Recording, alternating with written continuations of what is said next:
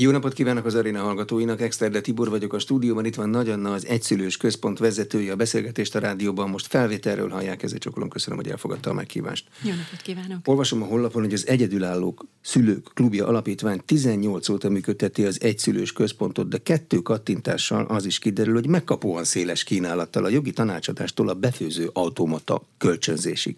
Vannak tipikus ügyfeleik? Nincsenek. Nincsenek. Túl sokféleképpen lehet egyszülősé válni. Gyakorlatilag az embernek így megjelenik általában a szem előtt, amikor azt hallja, hogy egyszülős család, akkor egy ilyen 40 pluszos anyuka, két gyerekkel, mondjuk 8 és 10 éves, aki elvált hat éve. Azért a, a világ ennél sokkal színesebb. Tehát ma Magyarországon van körülbelül 300 ezer egyszülős család, ez 300 ezer különböző történet, 300 ezer különböző élethelyzet, úgyhogy én azt hiszem, hogy mindenki a saját történetét és a saját kérdéseit, gondjait hozza be hozzánk, nem hiszem, hogy vannak tipikus helyzetek. Nagyon sokféleképpen az egészen tragikustól az egészen konszenzusos módig lehet egyszülőssé válni. Amikor meghal a szülő, az a tragikus. Amikor elválnak, mert úgy érzik, hogy külön már mindenkinek jobb, az meg a konszenzusos. Hogy lehet erre egy szolgáltatási hálót építeni? Mert szükségletei mindenkinek lehetnek. Részben vannak olyan dolgok, ami minden szülőnél, minden gyereknél nagyon hasonló, aki, aki egy szülős családban él. Tehát az, hogy hogy oldjuk meg azokat a mindennapi helyzeteket, ami egyébként két szülőre lett a, a, az életben kitalálva, az független attól, hogy elváltak a szülők, hogy özvegyen maradt a szülő, hogy egyedül vállalt valaki gyereket, hogy egyedül maradt a várandóság alatt, vagy egyedül fogadott örökbe. Az, hogy el kell jutni a gyerekért négyre az oviba, az akkor is feladat, hogyha bármi történt a szülőkkel. Ezek az mondjuk úgy, hogy általános kérdések. És aztán ott vannak azok a helyzetek, hogy de mi történik akkor, ha valakinek éppen mondjuk egy gyászt kell feldolgozni, ami történik akkor, ha valaki sérült gyereket nevel egyedül, mi történik akkor, ha várandós és úgy maradt egyedül. És ezekre a különféle helyzetekre is nekünk egy szülős központként feladatunk, hogy valamilyen választ, valamilyen közösséget, valamilyen megoldást tudjunk nyújtani. De például az, hogy a gyerekért négyre oda kell érni az oviba, mert különben hiszti van egyrészt ő, másrészt az óvónénik is fognak hisztizni. Arra milyen segítséget lehet adni? Arra egy ember kell. Részben arra kell egy ember, viszont abban, hogyha már itt erről a helyzetről beszélünk, mindenképpen tudunk segíteni, hogy be lehet hozni hozzánk a gyereket mondjuk két-három órára, amikor vigyázunk rá. Tehát lehet az, hogy mondjuk a szülő beszalad az oviba, elhozza hozzánk délután a gyereket, és aztán ő visszamegy és befejezi a munkáját. Tehát, hogy nagyon kreatív lesz az ember, amikor egyedül marad a gyerekével, muszáj, hogy nagyon kreatív legyen, és egy igazi logisztikai akrobata mutatvány, egyszer egy apuka ezt mondta, egyedül gyereket nevelni, tehát hogy ki kell találni, hogy ezeket a helyzeteket hogyan oldjuk meg, és mindig kitaláljuk, hiszen valahogy folynak a napok. Hm, apukák és anyukák nagyjából egyaránt azonos arányban fordulnak a központhoz? A 300 ezer egyedülnevelő szülőnek közel a 90 a anyuka, ami azt jelenti, hogy kb. 260 ezer anyukáról beszélünk, de mivel ilyen hatalmas számok vannak, ez a 12-13 százalék is 40 ezer olyan édesapát jelent, aki egyedül nevel. Na most nálunk azért az arányok nem egészen ilyenek, tehát nem ez a 90 és 10 százalék az arány, de mindenképpen sokkal több a, az édesanyja. Mivel mennek be az édesanyák? Van-e valami gát, amit le kell küzdeni? Egyrészt nyilván meg kell tudni, hogy létezik a központ, ez az első. És utána mivel kopognak be? Részben ha a gátakról beszélünk, akkor egyedül gyereket nevelni, én azt gondolom, hogy még mindig egy fajta stigma nem csak Magyarországon, hanem, hanem nagyon sok helyen. Tehát valahogy hozzá kapcsolódik az a, az a gondolat, hogy itt valamit elrontottak, valamit rosszul róla. csináltak. Te tehetsz róla. Kellett neked elválni. Bezeg akkor máshogy lenne, ha nem így döntesz. Egyébként nagyon sokszor például a vállásban sincs döntése egy adott szülőnek, de például mondjuk az özvegyeknél itt a, a kérdés az, hogy van-e választás, azt hiszem, hogy az fel sem merül. Tehát, tehát részben ez a stigma, ez mindenképpen nehéz. Tehát bevállalni azt, hogy én egyedül nevelő szülő vagyok, mi egy szülős családban élünk, ez néha ez lehet, hogy furcsa hangzik, de néha évekig tart, mire kimeri mondani valaki, hogy igen, én egyedül nevelem a gyerekemet. Másrészt pedig kérni, az nem egy egyszerű dolog. Tehát oda menni és azt mondani valahol, hogy nekem most nehéz tudtok-e segíteni, ahhoz egy nagy levegőt kell néha venni. És azért nagyon jó az, hogy az egyszülős központ az egy egyszülős központ, mert nálunk mindenki egyedül nevel. Tehát oda jönni és azt mondani, hogy egyedül nevelem a gyerekemet, és ezért nekem nehéz, ez ez nálunk természetes, hiszen mindenki egyedül neveli a gyerekét ott a, a családjaink között, és pontosan tudjuk azt, hogy néha nehéz. Ez nagyon sokat tud segíteni abban, hogy lehessen kérni, és hogy merjenek a szülők kérni. Milyen szokott lenni, bizonyára már látják ennyi eset után, hogy a egyedül maradt szülőnek a az élet stációi azok miért? Meddig tart az, ameddig azt mondja, hogy én most ezt, mint mondjuk nálunk, úgy fogom megoldani, anyám így oldotta meg, hogy egy munkahely, amikor azzal végez, még egy munkahely, amikor azzal is végez, akkor még egy munkahely, hogy a jövedelem az annyi legyen, hogy nekem legyen biciklim például. Ez hosszú évekig tartott, és csak sokkal-sokkal később tudtuk ezt valahogy elengedni. Ma ez hogy megy? Többféle stáció is van részben a, az egyedül maradás stációi. Tehát amikor egyedül marad egy szülő, bármilyen okból, és a gyerek egyszülősé válik, az ott mindenképpen egy nehéz helyzet. Az ott egy trauma, egy tragédia, egy óriási nagy törés. Nagyon kevés olyan helyzet van, ahol csak úgy egyik élethelyzetből átlépbennek a másikba. Itt nem lépben az ember, itt általában padlót fog. És és az, hogy mikorra tud felállni egy ilyen helyzetből, az nagyon sokszor és nagyon sokban attól is függ, hogy milyen támogatást kap. Hogy van-e egy olyan közösség mögötte, ahol segítenek neki.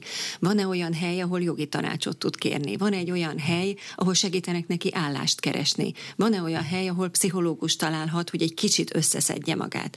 És ugyanez vonatkozik a gyerekre is. Tehát, hogy ennek a, a gyász folyamatnak, ennek az egyszülővé válásnak is megvannak a maga stációi. És hát ott a másik stáció, hogy mekkora a gyerek. Nagyon más a helyzet helyzet akkor, ha mondjuk egy csecsemővel van egyedül az ember, más a helyzet, ha ovissal, és megint más, hogyha egy kamasszal. Tehát, hogy, hogy itt ilyen sokféle mátrix van, és ezeket a mátrixokat kell valahogy összehangolni, összefésülni. És a különböző élethelyzetben lévő emberek mindegyikének próbálnak adni valamilyen olyan helyet, ahol a saját problémáit tudja kezelni. Tehát a kamaszos szülőnek a kamaszos problémákat amik elég masszívak tudnak lenni, a csecsemős szülőnek, amik megint csak masszívak tudnak lenni, a csecsemős problémákat. Eddig itt az elmúlt, tehát maga az alapítvány az 18 éves, tehát az elég régen van. Az első egyszülős központ az több mint 5 éve nyílt, és tavaly nyílt meg a második központunk. Ez alatt az idő alatt több mint 30 ezer családnak nyújtottunk segítséget, és több mint 70 féle szolgáltatásunk volt volt van. Tehát ez jól mutatja azt, hogy, hogy ahol azt látjuk, hogy kérdés van, probléma van, van egy elakadás, vagy egy elakadási lehetőség, ott nekünk feladatunk van, ott nekünk valamit csinálnunk kell. Én nem mondom, hogy mindig minden élethelyzetre tudunk megoldást, mert bárcsak így lenne, de nem így van, de hogy legalább valamit, vagy legalább egy-két olyan dolgot tudjunk mondani, amire azt tudjuk mondani, hogy ezt meg tudnád próbálni, mert valószínűleg ez egy kicsit segítene az miért van, hogy nem nagyon változik az egyszülős ö, anya megítélése a társadalomban, hogy sose lesz belőle hős, hanem mindig valami szerencsétlennek nézzük. Nagyon-nagyon remélem, hogy ez változik, változik, és hát én mondjuk úgy, én reménykedem abban, hogy változik. Tehát nagyon fontos ez, hogy, hogy hogy ne úgy lássuk őket, mint akik, akiket valahogy így, így félre kell rakni, kicsit el kell dugni, mert valamilyen szégyenletes dolog történt velük. És itt nem csak az anyukákról, az apukákról is beszélünk, tehát tényleg mindennapi hősök. Ha ha valaki folyamatosan éveken keresztül kettő ember feladatát látja el, ráadásul olyan élethelyzetben, ami bizony nem mindig könnyű, akkor ő tényleg egy hős mert ez nem egy könnyű feladat. Tehát aki látott már gyereket, nem kell, hogy szülő legyen, látott gyereket, az pontosan tudja, hogy egy gyereket felnevelni két embernek sem mindig egyszerű. Két, három, négy vagy még több gyereket meg pláne nem egyszerű. Amikor mindezt egyetlen egy ember csinálja, ő hozza meg az összes döntést, ő teremti meg a hátteret, ő az, aki ott van, és leckét ér, és zoknit mos, és, és hajat fésül, és fürdet, és vacsoráztat, az egy nagyon kemény ügy, az egy nagyon nehéz feladat. És, és én azt hiszem, hogy itt az ideje, hogy elkezdjük egy kicsit észrevenni ezeket a családokat, hogy ők mit csinálnak. Régen minket mindig csonka családoknak hívtak, engem ez mindig nagyon megütött, amikor ezt hallottam most már egy szülős családnak hívnak minket, és remélem, hogy sokkal többen hívnak minket egy szülős családnak. Egy kicsit ez a fajta átkeretezése az egyszülőségnek, én azt gondolom, hogy ez nagyon-nagyon fontos. Átugrottuk az egyedülálló szülő megnevezést, mert az én időmben így hívtunk. Az már jobb az egyedülálló jobb, szülő, de itt nem csak a szülőről beszélünk, itt a gyerekekről is beszélünk. Tehát van, van ma Magyarországon körülbelül félmillió olyan gyerek, akit egyetlen szülő nevel. Félmillió gyerek. Ez rengeteg. Tehát ezek a gyerekek fel fognak nőni. Eltelik mondjuk tíz év, és ők lesznek azok, akik felnőttek lesznek, családot alapítanak, és az, hogy nekik milyen lesz a családjuk, nekik milyen lesz a felnőtt életük, az alapvetően onnan gyökerezik, hogy most milyen a családjuk. És hogyha mi segítjük ezeket a családokat, akkor abban is segítünk, nem csak abban, hogy most jó legyen nekik, hanem hogy tíz év múlva ezek a gyerekek, ez a félmillió gyerek, ez olyan családot, olyan felnőtt kor tudjon megteremteni saját magának és a környezetének, ami emberhez méltó, ami kiegyensúlyozott, ami harmonikus, amilyet mindenki kíván a saját gyerekének. Máshogy kell hozzáfogni az egyedülálló férfi eh, segítéséhez. Rólunk azt szokták mondani, hogy orvosi segítséget is sokkal később kérünk, nem hogy lelki segítséget, meg tanácsadást, mi mindent tudunk. Máshogy is áll hozzá, én azt gondolom, a, a, a társadalom, és általában a közvélemény az apukákhoz. Egyszer azt írta valaki, hogy, hogy minden férfi mögött tragédiát sejtünk, aki egyedül nevel, és minden egyedül nevelő nő mögött balesetet.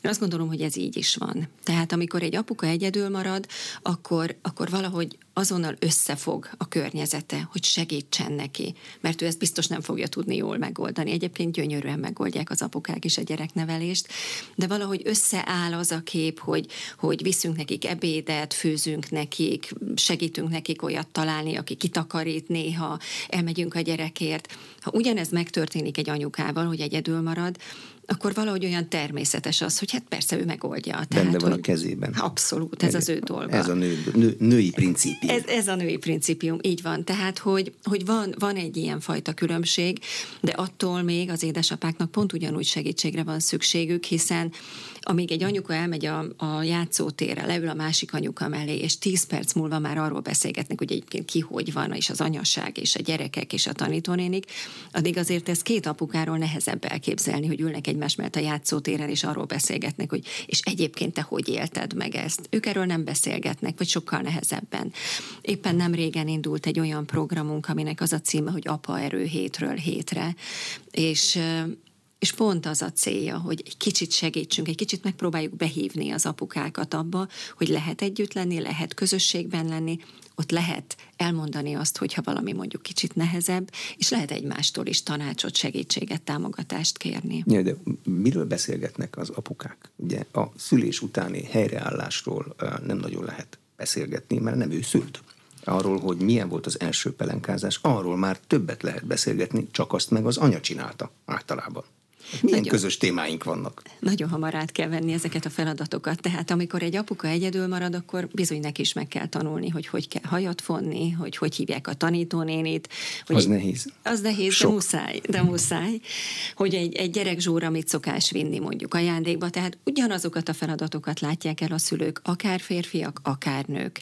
Úgyhogy egyedülnevelő szülőnek lenni az, az, tehát nem lesz senkiből apa és anya egyszerre, hiszen nem, de attól még jó néhány olyan feladatot át kell venni, amit korábban mondjuk nem ők csináltak, vagy amit mondjuk így általában úgy szoktunk megítélni, hogy az nem férfias vagy nem nőies feladat. A család többi részét, nagypapa, nagymama, be lehet valahogy vonni ebbe a rendszerbe? Azért az első vonalas segítség, ha vannak, ők szoktak lenni.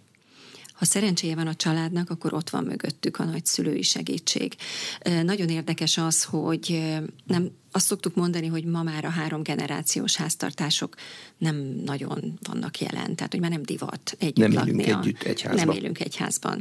Na most az egyszülősöknél ez egy kicsit máshogy van. Tehát két és félszer magasabb azoknak a családoknak a száma, akik együtt élnek a nagyszülőkkel, az egyszülős családok esetében.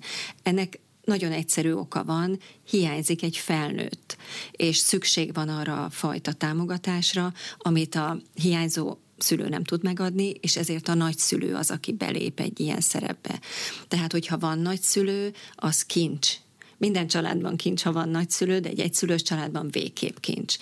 Sajnos azért nagyon sok olyan családot látunk, akik, akik teljesen egyedül vannak. Nincsenek nagyszülők, lehet, hogy a másik szülő eltűnik az életből, lehet, hogy a másik szülő családja is teljesen kilép a gyerek életéből. Na, az nehéz. Ebben tudnak segíteni a saját szüleinkkel való viszony rendezésében. Egy vállás után azért gyakran előfordul, hogy a saját szülő azt mondja, hogy ez a te hibád, lányom vagy fiam, és most magadra maradtál, ezt nek magadnak köszönheted én most egy időre kilépek, mert mit csináltál, azt az aranyembert elengedted. Igen, sajnos sokszor, sokszor látunk ilyet, és, és hát különösen azoknak nagyon nehéz, akiknek a családjában mondjuk nem fordult elő korábban vállás. Az nagyon nehéz, ö, ö, nagyon nehéz egyáltalán behozni egy család történetbe azt, hogy igen, sajnos nálunk is előfordulhat ez. Természetesen van nálunk családterápia, van nálunk mediáció, de ehhez hát az kell, hogy minden érintett fél be akarjon ebbe lépni. Ilyenkor azt gondolom, hogy amit a legtöbb, amit tenni tud a szülő, hogyha ő maga kér segítséget, és ő maga tud abban megerősödni, hogy hogyan tud a családban képviselni egy ilyen újfajta életet, hogy hogyan tudja ő felvenni a kapcsolatot azokkal a szülőkkel, a saját szüleivel, akik, akik lehet, hogy nagyon rosszul viselik ezt az egészet. Nekik is nehéz. Tehát amikor felbomlik egy család, az mindenkinek nehéz, nem csak a szülőknek, a gyerekeknek, hanem a, egyébként a tágabb családnak is. Ha látják a problémákat, mi a legnagyobb? A logisztika, hogy a gyereket hova vigyük? A jövedelem kiesés? Mi a legnagyobb baj? Hát nagyon nehéz lenne ezt ilyen sorba rakni, mert, mert ilyenkor általában rengeteg baj jön csőstől. Tehát részben van egy jövedelem kiesés. Az egyszülős családoknál a szegénység aránya, az elszegényedés kockázata sokkal magasabb, mint a, mint a kétszülős családokban, itt a legmagasabb nálunk. Tehát ez teljesen érthető. Tehát ha eddig volt két fizetés, most van egy, az, az azt jelenti, hogy a család sokkal nehezebb anyagi helyzetben van. Az, hogy az mindennapokat hogy oldják meg, amiről beszéltünk, hogy ki megy el az óvodába, és egyébként hogy fogjuk megoldani. Az, hogy nyaral-e a család egyáltalán, ha igen, akkor hogyan. Nagyon más, hogy van onnantól kezdve az, hogy hogy, hogy, hogy telnek például az ünnepek, hogy, hogy felbomlik egy család. Az, hogy az, hogy megmaradnak-e például azok a kapcsolati hálók, hogy megmaradnak-e a barátok. Nagyon sokszor eltűnnek a barátok egy felbomló család mögül, mert nem tudják, hogy hova kéne állni, mit kéne csinálni, inkább elmennek. Konfliktusos helyzet, inkább kívül maradunk. Inkább dologból. nem szó, így van, így van. Tehát a mindennapok azok nagyon bonyolultá válnak. Az, hogy, hogy hogy tud dolgozni a szülő. Nagyon sokszor nem úgy választ munkát egy szülős családban a szülő, hogy mi az, amihez ő ért, mihez van képesítése, hanem hogy például hogy van a munkaidő, és oda fog-e érni ebbe az ominózus óvodába. Tehát nagyon-nagyon sok gyakorlati probléma merül fel egy egyszülős családban, és mind emellett ott van az a, az a az a mentális, az, az, az a lelki érzelmi állapot, amiben egyébként is nagyon nehéz problémát megoldani, de amikor ilyen nagyon sok van, akkor meg még sokkal nehezebb. Nagyon sokszor jogi hercehurca kezdődik, és azt gondolom, hogy ez a legrosszabb. Tehát egy vállás önmagában nem könnyű. De amikor utána éveken keresztül egy, egy valódi háborúban élnek a szülők, és egy fronton élnek a gyerekek, ahol nekik nagyon sokszor az a szerep jut, hogy küldözgetik, mint egy postást őket, és apa azt mondja, hogy is mond meg anyádnak, és anya azt mondja, hogy egyébként mond meg apádnak. Ez a legrosszabb, amit tehetünk a gyerekünkkel. Tehát tehát, hogy nagyon-nagyon sokféle dolog találkozik itt, és, és valahogy ezt kéne ezt a sok mindent rendezni ahhoz, hogy az ember fel tudjon állni, ki tudja húzni magát, és azt tudja mondani, hogy jó, akkor én folytatom az életemet. Máshogy, más körülmények közt, más keretek közt, de folytatom az életemet, hiszen itt vannak a gyerekeim, és fel kell őket nevelni. A gyerekeket mikortól kezdve lehet bevonni a konfliktusok simításába. Arra gondolok, hogy egy ilyen helyzetben lévő gyerek az nem nagyon meri megmondani, hogy mi volt a vasárnapi ebéd apánál, vagy hát úgy kalibrálja, hogy ez ne legyen sokkal rosszabb, vagy sokkal jobb, mint amit anya szokott főzni, mert akkor hosszas viták következnek, hogy bezzeg apát, de ez fordítva is igaz, bezzeg anyát. A gyerekek egy idő után ebbe azért egy kicsit belefáradnak. De még csak gyerekek. Őket be lehet vonni az ilyen helyzetek megoldásába? A gyerekeket nem szabad belevonni a konfliktusainkba. Ez két felnőtt ember konfliktusa, amikor vállásról beszélünk.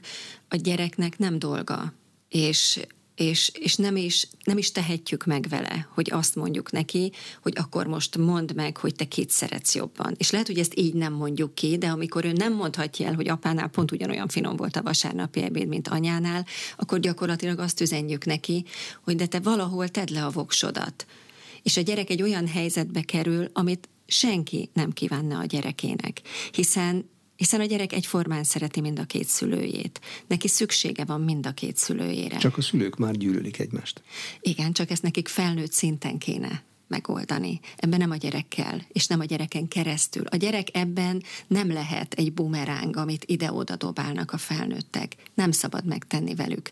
És különösen akkor, amikor elindul ez még sokkal csúnyább formában, ez a, ez a nem mehetsz el apádhoz, nem mehetsz el anyádhoz a hétvégén, mert akkor elindul a másik szülő, akkor én pedig nem fizetek tartásdíjat. Borzasztó, méltatlan. Tehát két ember, akik valamikor szerették egymást, hiszen gyereket vállaltak, muszáj, hogy összeszedjék az összes bátorságukat, félre tudják tenni a saját sérelmeiket, és tudjanak arra gondolni, hogy amit én most csinálok, az jó-e a gyerekemnek. És ha az a válasz, hogy nem, akkor ezt nem szabad tovább így csinálni. Nagyon nehéz, borzasztóan nehéz, de azt hiszem, hogy ha valakiért ezt meg tudjuk tenni, akkor az a gyerekünk. De arra volt már példa, hogy a központba egy ilyen viszony után a szemben álló felek elmentek, és ott arra az egyességre jutottak egy mediációs folyamatban, hogy mostantól ezt másképp fogjuk csinálni? Nem látunk bele természetesen a családok életében, hogy mi hogyan zajlik, de részben amit mi tudunk tenni, az az, hogy fölajánljuk azt a segítséget, amivel ők tudnak valamit kezdeni, akár együtt, akár külön-külön, és és azért ezt igyekszünk nagyon-nagyon sok helyen és sokszor elmondani, hogy ne a gyerek legyen az a pajzs, amire minden ütés megérkezik, mert mert ez tényleg nem jó. Hol rosszabb a helyzet? Budapesten, ahol elvileg nagyobb a nemzeti jövedelem, több munka lehetőség van, vagy vidéken, ahol viszont mindenki ismer mindenkit, aminek lehet előnye, meg lehet hátránya. Általában a nagyobb városokban, és általában az iparosítottabb városokban magasabb az egyszülős családok aránya, és ha Budapestet nézzük, akkor minél közelebb megyünk a centrumhoz, annál nagyobb megint csak ez az arány, úgyhogy, úgyhogy a kisebb településeken, falvakban ott, ott kevesebb arányaiban az egyszülős. Mi a magyarázat? Sűrűbben lakunk? Több emberből többen leszünk egyszülősek? Ennek valószínűleg sokkal, tehát több, több oka is van és ez nagyon messzire visz, hogy egyáltalán miért válnak el emberek, miért van az, hogy száz éve elváltak annyian ahányan, most meg elválnak annyian ahányan. Bár az utóbbi években, és ez nagyon-nagyon jó hír, csökkent a vállások száma nem kicsit, nagyon csökkent a vállások száma. Tehát ha megnézzük az elmúlt 30 évet, akkor körülbelül a felére csökkent a vállások száma, ami nagyon-nagyon fontos és nagyon jó. De, de az, hogy egész egyszerűen más az életünk, mást gondolunk arról, hogy nekünk mi jár, hogy nekünk még mihez van jogunk. Nagyon sok minden összejön egy olyan helyzetben, amikor végül is két ember úgy dönt, hogy nem közösen folytatja az életét. De a vállások számának csökkenése az statisztikai adat nyilván az egy egészen biztosan jó folyamat, mert lehet úgy is el nem válni, hogy egyébként pokol együtt élni, csak valami miatt, a ház miatt, a, mit, a vállalkozás miatt, ezer okból úgy döntenek, hogy pokol az együttélés, de nem válunk el. Természetesen. Nem tudom, és én ilyenben nem is nagyon szívesen foglalok állást, hiszen mindenki, mindenki maga érzi, hogy az az élet, amit ő él, az, az az ő hozzávaló élete. Én inkább csak azt látom, hogy amíg van két ember közt esély arra, hogy még meg tudják érteni egymást, amikor van még köztük valami kapcsolódás, akkor, akkor nagyon-nagyon jó lenne, ha még megpróbálnának küzdeni, dolgozni azért a kapcsolatért. Én azért látok sok olyan elvált felet, ahol, ahol még mindig fáj az, hogy, hogy, hogy elveszítették egymást, és ott lehet, hogy még lett volna esély. Tehát inkább azt gondolom, hogy az a kérdés, hogy hogy ha van még esély arra, akkor hajlandóak vagyunk-e küzdeni azért a kapcsolatért, azért a családért, amit közösen építettünk fel. Ha még van közünk egymáshoz, akkor, akkor jó megpróbálni, hogy még, még hátra tud ez jól működni. Egyszülős központ az nyilván nem egy társkereső szolgáltatás, de az egy ismert jelenség, hogy az egyedül maradó anyuka utána élete végéig egyedül marad, amit azzal magyaráz teljes joggal, hogy neki kell felnevelni a gyereket. De nem jön mellé társ. Ebből ki akarják mozdítani, ki lehet mozdítani, van ehhez bármi közük, vagy nincs. Nagy álmom, hogy legyen egy társkereső ott nálunk. Egyelőre még nem vágtunk bele, mert ez nem egy kis feladat. Amikor úgy, úgy neki szaladtunk egy párszor, hogy mit is jelentene, akkor rájöttem, hogy hm, ez azért sokkal bonyolultabb, mint én gondoltam. Vékony jég. Meg, hát meg ha belegondolunk egyáltalán az arányokba, tehát hogyha 260 ezer anyukára jut 40 ezer apuka, és persze a többi egyedül élő férfi is ott van valahol, de ők nem feltétlenül hozzánk kapcsolódnak. Tehát, hogy, hogy logisztikailag sem nagyon, tehát matematikailag sem nagyon könnyű. nem vagyok benne biztos, hogy mindenkinek újra kell házasodnia. Tehát én azt gondolom, hogy akkor szabad belemenni egy következő házasságba, hogyha ha úgy érezzük, hogy ez, ez, egy, ez egy stabil és valóban működő kapcsolat. Természetesen soha nincs garancia erre. De, de ez a mindegy, csak házasodjunk meg, hogy megint normális családban élhessünk, én azért ettől óvnék mindenkit. Tehát amikor egy gyerek egy szülőssé válik, az neki nem könnyű. Amikor egy egyszülős gyerek bekerül egy mozaik családba, tehát ahol új szereplők vannak, az megint csak nem könnyű. Te ne neveld az én gyerekemet. Hát ott sok minden előbukkalhat, igen, egy ilyen helyzetben. Na most a második házasságok, azok nagyobb eséllyel végződnek vállással, mint az első házasságok. Mert hogy olyan nagyon sok szereplő van, olyan nagyon sok szempont van, hogy hát nehezebb nehezebb. Ott már nem csak két embernek kell alkalmazkodnia, hanem mondjuk hatnak. És hat embernek azért nehezebb alkalmazkodni, mint kettőnek. Na most, ha az a második házasság is felbomlik, és az gyerek megint csak átmegy egy ilyen traumán, egy ilyen változáson, az neki végképp nagyon rossz. Tehát, hogy én nem azt mondanám, hogy az a cél, hogy mindenki házasodjon újra. Én inkább úgy fogalmaznék, hogy az a cél, hogy mindenki találja meg, hogy hol érzi magát jól, biztonságban, harmonikusan, kiegyensúlyozottan és, és, és olyan élethelyzetben, ami neki valóban jó. Ha talál egy olyan kapcsolatot, amire úgy érzi, hogy igen, ez egy jó kapcsolat, ez működhet ez a kapcsolat, szeretjük egymást, van egy háttér, el tudjuk fogadni egymást, egymás gyerekeit, egymás múltját, akkor, akkor abból lehet valami szép. De csak azért, hogy nekünk most legyen ott mellettünk valaki, én azt gondolom, hogy arra azért vannak más megoldások is. Úgy beszéltünk eddig az egyszülős családokról, hogy nem mondtuk meg, hogy abban hány gyerek van. Amikor valakinek születik több gyereke, akkor azt átéli, hogy az egy gyerekhez képest a kettő az nem egy dupla növekedés, hanem az egy sokszoros növekedés. A három, az pedig már beláthatatlanul sok, mert az embernek csak kettő keze van. Az egyszülősöknél a több gyerek, az mennyivel nehezíti az életüket? Hát ezt nehéz lenne pontosan megmondani, részben azért, mert hogy egyáltalán hány gyerek van az egyszülős családokban. Az egyszülős családok nagy részében egyetlen gyerek van, ami azt gondolom, hogy nem jót mutat. Ez azt mutatja, hogy nem tudtak a családok családdá válni. Tehát megszületik a gyerek, és utána felbomlik a házasság, mert az, hogy mi párként jól tudtunk működni, az nem jelenti azt, hogy családként is jól tudunk működni, hanem az történt, hogy ott, hogy családdá váljunk, ott elakadtunk, és felborult a család. De természetesen vannak, akik több gyereket nevelnek, én a, a múltkor a családi pótlék adatokat néztem, és a legtöbb az 11 gyerek volt, akit egy szülő nevel. Még csak elképzelésem sincs, hogy ő ezt hogy csinálja. Ö, nagyon sokszor szembeállítanak minket, hogy az egyszülős családok kontra nagy családosok ez egyáltalán nem áll egymással ellentétben, hiszen több mint 30 ezer egyszülős család egyben nagy család is, tehát három vagy több gyereket nevelnek.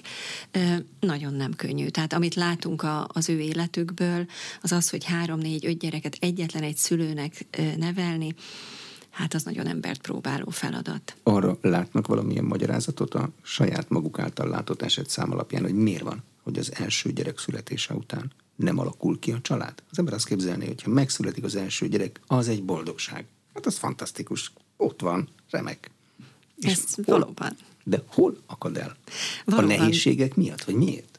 Igen, tehát valahogy azt gondolom, hogy az, hogy milyen az, amikor az embernek gyereke születik, az egy ilyen elmesélhetetlen dolog. Tehát amikor megszületik a gyerekünk, akkor, akkor egy olyan világban találjuk magunkat, amit előtte el se tudtunk volna képzelni. És a gyerek születése az valóban egy, egy csoda. Az, hogy az embernek gyereke van, az egy csoda. És hogyha közben azt gondoljuk, vagy azt halljuk, vagy azt látjuk, hogy azt mondják nekünk, hogy egyébként meg ez csupa rózsaszín, és csupa tejszínhab, és csupa csillámpor, akkor ez egyszerűen nem igaz. Tehát, mint ahogy egy párkapcsolat se arról szól, hogy kézenfogva sétálunk állandóan a holdfényben, hanem néha vannak konfliktusok, néha vannak problémák, amik rendben vannak, hogy vannak, és ezt rendbe kell tenni.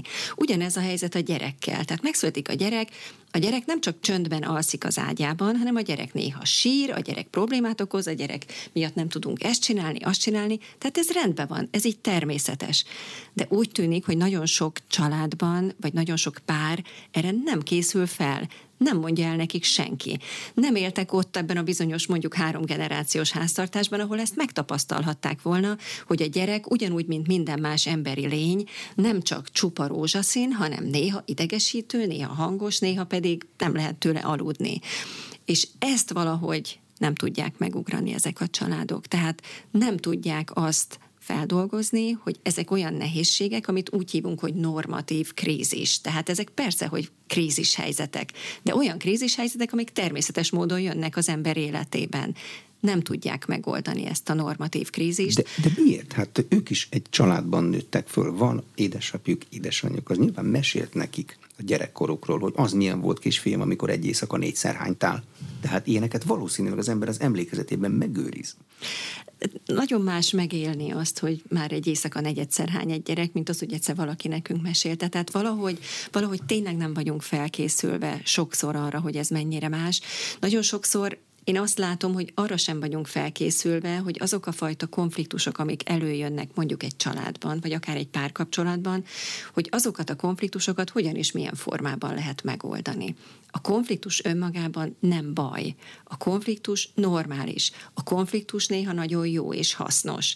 Hiszen ott megmutatjuk egymásnak, hogy hopp, itt van valami, amit te máshogy gondoltál, én máshogy gondoltam, rakjuk már össze az okos fejünket, és nézzük meg, hogy miért gondoljuk máshogy, és keressük meg, hogy mi az, ami mind a kettőnknek jó. De ehhez össze kell dugni az okos fejünket. És néha nem akarjuk összedugni az okos fejünket, hanem csak verjük az asztalt, hogy de nekünk van igazunk. Tehát az, hogy, hogy mennyire tanulja meg az ember nem felnőttként, már gyerekként, hogy hogy kell a másik emberhez fordulni, hogy kell a másik ember másságát meghallani, hogy kell ezeket a bizonyos konfliktusokat valahogy egy olyan sínre állítani, ahol már elfogadható mind a kettőnknek. Ezt egész gyerekkorunkban tanuljuk. És hát ez néha sikerül, néha meg kevésbé. De akkor az se jó, hogyha egy ifjú apa az ifjú anyára mindent ráhagy, hiszen hát mégiscsak őszült, biztos neki van igaza minden ügyben, ami a gyerekkel kapcsolatos. Én csak úgy ott voltam, asszisztáltam. De hát mi az ahhoz képest? Nem részben, szabad mindent ráhagyni? Részben apukáknak, az apukáknak is meg kell születnie. Tehát azt mondják, hogy az anya is születik, mikor lesz gyereke, az apa is születik, ahogy lesz gyereke, és, és nagyon fontos, hogy neki is hogy ő is apa lehessen egy ilyen helyzetben. Részben, hogy ő is akarjon és merjen apa lenni, másrészt pedig az anyuka is hagyja, hogy ő apa lehessen. Amikor az embernek gyereke születik, annyira meg van rémülve attól, hogy olyan pici és olyan törékeny, és ezt bele kell tenni a vízbe, és meg kell etetni, és föl kell öltöztetni, hát mi lesz, ez nem fog menni. És néha az apuka sem meri csinálni, néha az anyuka úgy érzi, hogy de azt ő úgyse fogja csinálni majd csak én, mert én vagyok az anyja, de hát ez egy tanulási folyamat, tehát ezt valahogy, valahogy együtt kell kitalálniuk, hiszen ez az ő közös családjuk. És amikor meg lesz az a, az a működési mód, amiben ők tudnak működni, akkor, akkor már lehet gondolkodni azon, hogy akkor lehet, hogy még egy gyerek, még egy gyerek, és, és, és ne bomoljon fel a család csak azért, mert, mert nem tudták megoldani azt, hogy ők már egy gyerekes család. Mit csináltak a COVID idején? Az egyszülős központban, amikor az iskolák egy perc alatt álltak át online oktatásra, de hát a gyerekek otthon voltak, a szülők meg főttek, hogy most hogy oldják meg, mert hát dolgozni azért kell. Nem tudom, hogy volt-e olyan társadalmi csoport, akinek annyira nehéz volt a COVID, mint az egyszülős családoknak. Amikor kiderült ez így tényleg egyik napról a másikra, hogy mindent lezárnak, ez történik, az történik, és valaki azt mondta, fölhívott, és azt mondta, hogy akkor ti most zárjatok be, mert úgyse lehet titeket látogatni, és azt mondtam, hogy nem, ha valamikor, akkor most van óriási nagy szükség arra, hogy mi ott legyünk. És és borzasztó mennyiségű adományt osztottunk ki abban az időszakban, rengeteg tablettet, digitális eszközt, mivel a gyerekeknek nem volt min tanulni. Tehát nem az volt a kérdés, hogy megérti-e, hogy mit mond a tanár, az volt a kérdés, hogy nem látja a tanárt, mert nincs eszköze otthon. Apuka meg anyuka a bot, bot csinált a programozóvá vált, hogy az iskola által kért programokat megpróbálja letölteni a saját munkahelyi gépére, ebből ilyen összeakadások lettek, és mindenki küzdött azért, hogy kié a tablet, kié a telefon, de végül is nagyjából megoldottuk. Nagyjából megoldottuk, és hát ott emlékszem, voltak olyanok nálunk, ahol a szomszédba kellett átmenni a gyereknek, mert otthon nem volt semmi, tehát a szomszédban próbálta ugyanezt, hogy valahogy a sor végén ő is beálljon, és meg tudja csinálni a testnevelés leckét. Tehát, tehát nagyon-nagyon nehéz volt, és az a, az a rengeteg feladat, amiből bot csinálta informatikusok, óvónők, szakácsok és mindenfélék lettünk, azt ott egy embernek kellett megcsinálni az egyszülős családokban, úgy, hogy amikor hajnali kettőkor már a saját munkáját is elvégezte, a gyerek is aludt és meg volt a lecke, na akkor teljesen kikészült, mert, mert egyedül volt. Közben ott volt a nagyszülő, akit eleinte még csak látogatni se lehetett, eddig legalább a nagyszülő jött és segített, de most ő se tudott jönni, úgyhogy, úgyhogy ez tényleg egy borzasztóan nehéz időszak volt az egyszülősöknek. Próbáltunk olyan kis csoportokat, online csoportokat is nem próbáltunk, indítottunk, hogy legalább néha egymással tudjanak kommunikálni. Be voltak zárva egy lakásba, egyedül felnőttként, és egyszerűen egy csomó szülő azt érezte, hogy meg fog őrülni, mert egyedül van, mert, mert, mert senkitől nem kérhet segítséget, senkinek nem mondhatja legalább 10 percre azt, hogy én most beülök a szobába, és egy kicsit hadd vegyek két levegőt, mert nem volt, nem lehetett ott hagyni a gyerekeket. Az egyik óvis volt, mondjuk a másik iskolás, az egyikkel tanulni kellett, a másikat szórakoztatni, hát nagyon nehéz időszak volt. Abban tudnak segíteni az úgynevezett egyszülős, egyszülőnek, hogy legyen mondjuk napi egy óra ideje arra, hogy ne csináljon semmit. A gyerekfelügyelet az mindenképpen egy nagyon fontos része ennek, tehát az, hogy bárki bármikor behozhatja a gyereket, és, és és ott tudja hagyni a, akár a Pesti, akár a Budai játszóházunkban. De az, hogy nálunk minden nyár, minden iskolai szünet úgy telik el, hogy táboroztatunk, hogy hát most ezen a nyáron körülbelül olyan 2600-an vannak, akik velünk nyaralnak, táboroznak, napközis tábor, ott alvós tábor, családi üdülés, zenetábor, sérült gyerekeknek szóló tábor, millióféle tábor, de ugyanúgy tavaszi szünetben, őszi szünetben is mindig biztosítunk ilyen táborozási lehetőséget, hogy a szülő egy kicsit részben tudjon dolgozni, el tudjon menni dolgozni, másrészt tudjon szusszanni. Mindenkinek kell szusszanni. Tehát az autónkat se fogjuk üres benzinnel járatni, mert nem megy. Egyedül az ember az, aki még üres benzintankkal is kell, hogy menjen, mert mert muszáj, nem fogja bírni sokáig, úgyhogy, úgyhogy ezek azt hiszem, hogy olyan típusú szolgáltatások, amik nagyon sokat segítenek ebben. Sérül gyerekekkel, eh, ahhoz szakember kell. Vannak szakembereik rá? Természetesen. Az egyszülős családok közt magasabb azoknak a, az aránya, akik sérült gyereket, vagy tartósan beteg gyereket nevelnek. Miért? Ez nagyon egyszerű, tehát nem bírja ki a kapcsolat azt, hogy az előbb arról beszéltünk, hogy a gyerek születését sem bírja ki nagyon sok kapcsolat. Na most, amikor nem is úgy alakulnak a dolgok, ahogy azt eleinte elképzelték, vagy előtte elképzelték, ott nagyon gyakori az, hogy az egyik szülő föláll, összecsomagol és, és kilép a, a családból. Na most, ami két embernek túl nehéz feladat volt, azt megkapja egy ember. Tehát az, hogy, hogy mi is történik a sérült gyereket egyedül nevelő szülőkkel, azt, azt gondolom, hogy elképzelni tudjuk leginkább mi, akik nem, nem vagyunk ebben a részében érintettek. Most szeptemberben ö, jövünk ki egy olyan kutatással, amit a Találj Magadra Egyesülettel közösen csináltunk, több száz családdal ö, kerültünk kapcsolatba, több száz családot kérdeztünk, akik egyedül nevelnek sérült gyereket.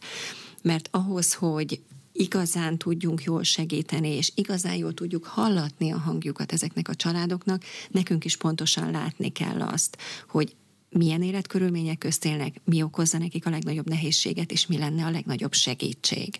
Tehát az, hogy most már évek óta vannak például olyan táboraink, ami, ami ilyen típusú családoknak szól, az, hogy most nyáron három nap közis táborunk is van, ahol sérült gyerekekre nem csak vigyázunk, ez nem csak vigyázás, programok vannak, élmények vannak, ez mind-mind azért van, mert, mert nagyon fontos, hogy ők még kiemelt figyelmet tudjanak kapni. A, a kutatás várhatóan meg fogja tudni mutatni azt, hogy hány ilyen család van? A kutatás pontos számot nem fog tudni mutatni, de abban viszont fog tudni segíteni, és nem csak nekünk, hanem hanem a döntéshozók felé is, hiszen én azt gondolom, hogy nekünk nagyon fontos feladatunk az, hogy megmutassuk azokat a nehézségeket, gondokat, amit a mindennapi munkánkban látunk a családoknál. Tehát a döntéshozók felé is meg tudjuk mutatni, hogy mik azok a területek, ahol segíteni lehetne ezeknek a családoknak. Ha nem tudunk a családjainkról eleget, akkor nem fogunk tudni jól segíteni. És, és ezért nagyon fontos az, hogy, hogy minél több olyan terület legyen, ahol kifejezetten célzottan kutassuk azt, hogy az egyszülős családok milyen élethelyzetben vannak. És az, a sérült gyereket nevelők egy nagyon fontos célcsoportja ennek. Arra számítanak, hogyha a döntéshozó lát egy exakt kutatást, akkor megváltoztatja a törvényt? Két olyan új törvény is van, most már szerencsére nem is annyira új, ami kifejezetten az egyszülősök miatt és az egyszülősöknek jött létre.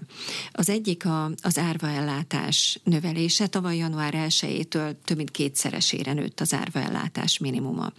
Ez, ez nagyon fontos. Ez egy óriási nagy segítség. A másik pedig, én azt gondolom, hogy ez egy igazi mérföldkő volt. És a gyerektartás. A gyerektartás, így van. Tehát a gyerekek körülbelül egy negyede nem kapja meg azt a tartásdíjat, amit egyébként megítélt neki a bíróság. Szerintem ez szégyen. Tehát az, hogy a gyerekünk csak addig a gyerekünk, amíg egy fedél alatt lakunk vele, ez egy nagyon-nagyon súlyos tévedés, és egy nagyon csúnya felelőtlen dolog. Tehát az, hogy az állam tavaly január óta megelőlegezi ezt a gyerektartást a, a családoknak, ez egy óriási nagy lépés volt. Tehát nagyon fontos, hogy ezek a problémák, ezek eljussanak a döntéshozókig, hogy lássák, hogy hol vannak azok a pontok, ahol kell vagy lehet belépni, hogy könnyebb legyen a családoknak. Egy két egyszülős központról beszéltünk eddig, de hát vannak egyszülős klubok országszerte. Ők Igen. ugyanezt a tevékenységet csinálják, csak kisebb helyen? Az egyszülős klubok, ők gyakorlatilag olyan közösségek, ahol önkéntesek vezetnek, van ahol 10, van ahol 200 olyan családokat fel vagy megszólító programokat, ami kifejezetten ahhoz alkalmazkodik, hogy ott mi az, amire szükség van. Van, ahol rendszeresen kirándulnak, van, ahol pszichológus szeretnek inkább hallgatni, van, ahol inkább gyakorlati segítséget kérnek. Itt az országban most, tehát az országhatáron belül van tíz ilyen klubunk, és a határon túl is most már van nyolc klubunk. Tehát Erdélyben több van, most már a felvidéken elkezdődött ez, több helyszínen is, úgyhogy, úgyhogy nagyon fontos az, hogy, hogy részben a, az egyszülős központ szolgáltatásai, azok országos szolgáltatások. Tehát amikor arról beszélünk, hogy táboroztatás, arról beszélünk, hogy élelmiszeradomány, arról beszélünk, hogy lakhatási támogatás, arról beszélünk, hogy munkavállalás, az bárhol az országban meg tud valósulni. Tehát azt mi mindenkinek tudjuk adni, független attól, hogy Záhonyban él, vagy Szombathelyen. De az a része, hogy közösség, hogy közösséghez tartozni, az viszont nagyon helyhez kötött. Mikor több mint öt éve, mikor kezdtük tervezni, hogy hogy is nézzen ki egy ilyen egyszülős központ, mert nem volt minta és nem volt példa, akkor, akkor is csináltunk egy kutatást, hogy megkérdezzük a családokat, hogy ti mit szeretnétek itt, nektek mi lenne segítség, mi a legnagyobb probléma. És a legelső helyre az elszigetelődés került. Az, hogy mennyire elmagányosodnak ezek az emberek. Tehát az, hogy legyen egy közösség, ahova oda lehet menni, ahol le lehet együtt ülni, ahova tartozni lehet, az néha tényleg életmentő. És ezeket a közösségeket, ezeket ott helyben lehet jól megszervezni. És ők ahhoz a közösséghez szeretnének tartozni? Dolgozni, nem érzik magukat attól rosszul, hogy hozzájuk hasonlóak csak az ő problémájukkal együtt élők vannak. Az ember úgy van vele, én legalábbis sokszor, hogy szeretnék egy másik klubhoz tartozni, nem feltétlenül a sajátomhoz. Természetesen, ezt már Woody Allen is megmondta, hogy olyan klubba nem akarok belépni, ahol egyébként fölvennének tagnak. Ez mindig attól függ. A legelején a beszélgetésnek beszélgettünk ezekről a stációkról, hogy éppen hogy áll az ember, meg hol áll ebben a folyamatban. Vannak pillanatok, amikor tényleg nem akarnak más egyszülősökkel foglalkozni, nem akarnak olyan dolgokkal foglalkozni, akkor nem, akkor nem jönnek, vagy akkor más típusú ö, rendezvényre jönnek. Mondjuk elhozzák a gyereket a Mikulás ünnepségre, de ők saját maguk mondjuk nem szívesen ülnek be arról beszélgetni, hogy milyen is volt elválni. De minden esetre azt mindig látom, hogy amikor bármilyen, nem tudom, élményfestés van, kórus van, fogalmam sincs, csomó mindent csinálunk, akkor nagyon szívesen leülnek, és csak úgy beszélgetnek, mert tudják azt, hogy itt most ennél az asztalnál mindenki érti, hogy ők miről beszélnek. Itt nem kell magyarázkodni, itt nem kell elmesélni, hogy milyen is az élet, mert itt mindenki pontosan tudja. És ez a fajta, én értem, amit te mondasz, érzés, ez nagyon megerősítő, nagyon jó tud lenni. Tehát, hogy, hogy ez egy lehetőség Tehát aki úgy érzi, hogy ő szívesen meghallgatna másokat, szívesen elmondaná azt, ami őt bántja, ő el tud jönni hozzánk. Nagyon sok erőt tud adni az, amikor az ember azt érzi, hogy ebből a helyzetből nem lehet felállni. És aztán valakit lát, akiről látja, hogy de ő felállt, és hogy mennyire jól megcsinálta. Nagyon sok erőt tud adni egy ilyen helyzetben. El tud jönni ebben a stáció sorozatban az, amikor egy egyszülős ember azt mondja, hogy jól vagyok, a helyemen vagyok, rendben van. Jó hát ez persze. így. Hát persze. Persze, tehát, tehát a sebek azok begyógyulnak, hogyha jól, ha kezeljük őket. A sebek azok rendbe jönnek egy idő után, de ez tényleg az kell, hogy, hogy amikor valamit elvágunk, akkor a szépen fertőtlenítsük, bekötözzük, és hagyjuk, hogy gyógyuljon. Ne piszkáljuk folyamatosan, ne hagyjuk, hogy elfertőződjön, mert akkor nagyon sokáig fog tartani. Tehát, hogy, hogy az, hogy valaki egyszülős, az nem egy, az nem egy fátum, tehát az nem egy ilyen végzet, hogy én most egyszülős vagyok, és én most már még meg nem halok. Bizonyos értelemben persze az ember egyszülős marad, de az a fajta nagyon intenzív megélés, azért az, az rendeződik egy idő után. Nagyon sokszor ez egy átmeneti állapot, és éppen azért nagyon fontos, hogy ezt az átmeneti állapotot, vagy ezt a nehéz állapotot támogatni, segíteni tudjuk, hogy ez a seb, ez minél szebben és minél hegmentesebben tudjon begyógyulni. De hogyan idézőjelben hirdetik magukat? Hogy azok is tudják, akik mondjuk nem minden nap nézik az internetet, vagy minden lehető fórumon igyekszünk ott lenni. Most például én Kapolcsról érkeztem, mert már tavaly is és idén is saját sátorral, saját programokkal veszünk részt. Minden nap egy híres ember meséli el a meséjét, ma éppen Varró Dani, holnap Hobó, tegnap Lackfi János mesélt. Tehát nagyon fontos az, hogy sok helyen megjelenjünk. Pont azért, hogy aki érintettől lássa, hogy van ilyen lehetőség, aki nem érintett, az meg el tudja mesélni annak, aki érintett. Amikor azt mondjuk, hogy van körülbelül 800 ezer ember ma Magyarországon, aki egyszülős családban él, vagy gyerekként, vagy szülőként, az azt jelenti, hogy gyakorlatilag szinte mindenkinek van a környezetében egyszülős család. Vagy a gyereke, vagy a testvére, vagy a barátja, vagy a kollégája, vagy a szomszédja, mindenki ismer egyszülős családokat. Vagy lehet, hogy ő maga egyszülős családban nőtt fel. Ilyen értelemben szinte, szinte alig vannak, akik valamilyen formában ne kapcsolódnának hozzánk. Tehát ha valaki hallja, és ezt sokszor látjuk is, hallja, hogy van ilyen központ, ő lehet, hogy nem egyszülős, de megy és elmondja annak, akiről tudja, hogy neki jó lenne egy ilyen segítség. De aki nem egyszülős családban él, az hozzászagolhat valahogy az egyszülős közösséghez, központhoz? Tehát, vagy őt kinézik, ez nem egyszülős, látszik rajta. Mert itt van anya, meg apa, meg a három gyerek. Igazából a mi programjaink kifejezetten egyszülős családoknak szólnak, tehát van egy úgynevezett egyszülős kártyánk. Ahhoz, hogy valaki igénybe tudja venni a szolgáltatásainkat, kivált egy ilyen kártyát, amihez annyi kell, hogy, hogy bemutassa, hogy ő tényleg egyedül neveli a gyerekét, és ennek van egy éves díja, ami évente 500 forint ha ez probléma, akkor ezt elengedjük. Ezért cserében gyakorlatilag minden szolgáltatásunk ingyenes, tehát mindent ingyenesen tudnak igénybe venni.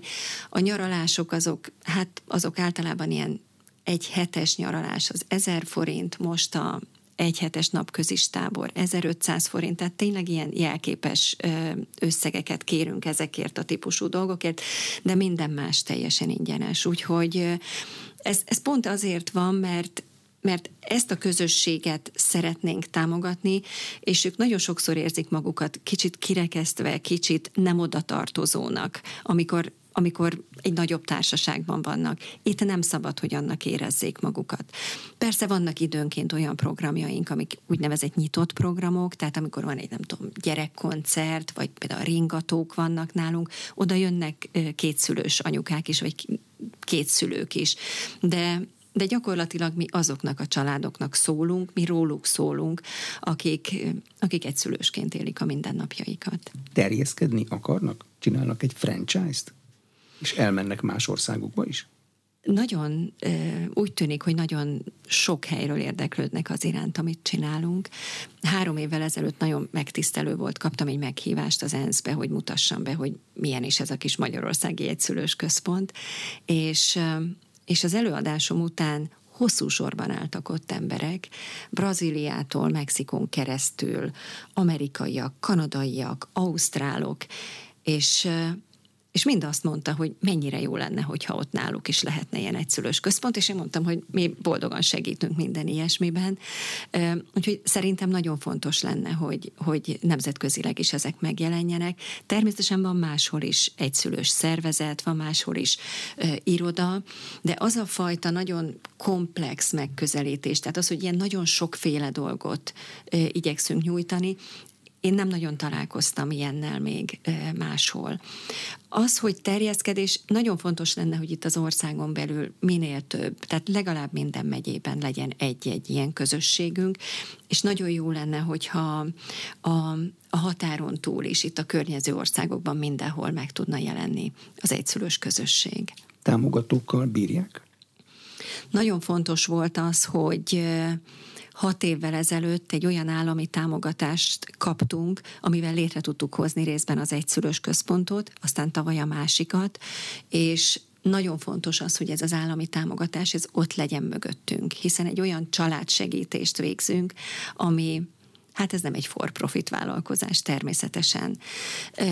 És én azt látom, hogy minél többet beszélünk erről, annál több olyan például vállalati vagy magán támogató is megtalál minket, aki úgy érzi, hogy szívesen kapcsolódna ehhez. Úgyhogy Úgyhogy én nagyon örülök annak, hogy már így, így hatodik éve működni tudunk a központokkal, és én nagyon-nagyon bízom abban, hogy ez, ez sok-sok éven keresztül így is fog maradni. Köszönöm szépen az elmúlt egy órában. Nagyon az Egyszülős Központ vezetője volt az Inforádió arénájának vendége a műsor elkészítésében. Sipos Ildikó és Tatár Tíme a kollégám vett részt. Köszönöm a figyelmet, Megszterde Tibor vagyok.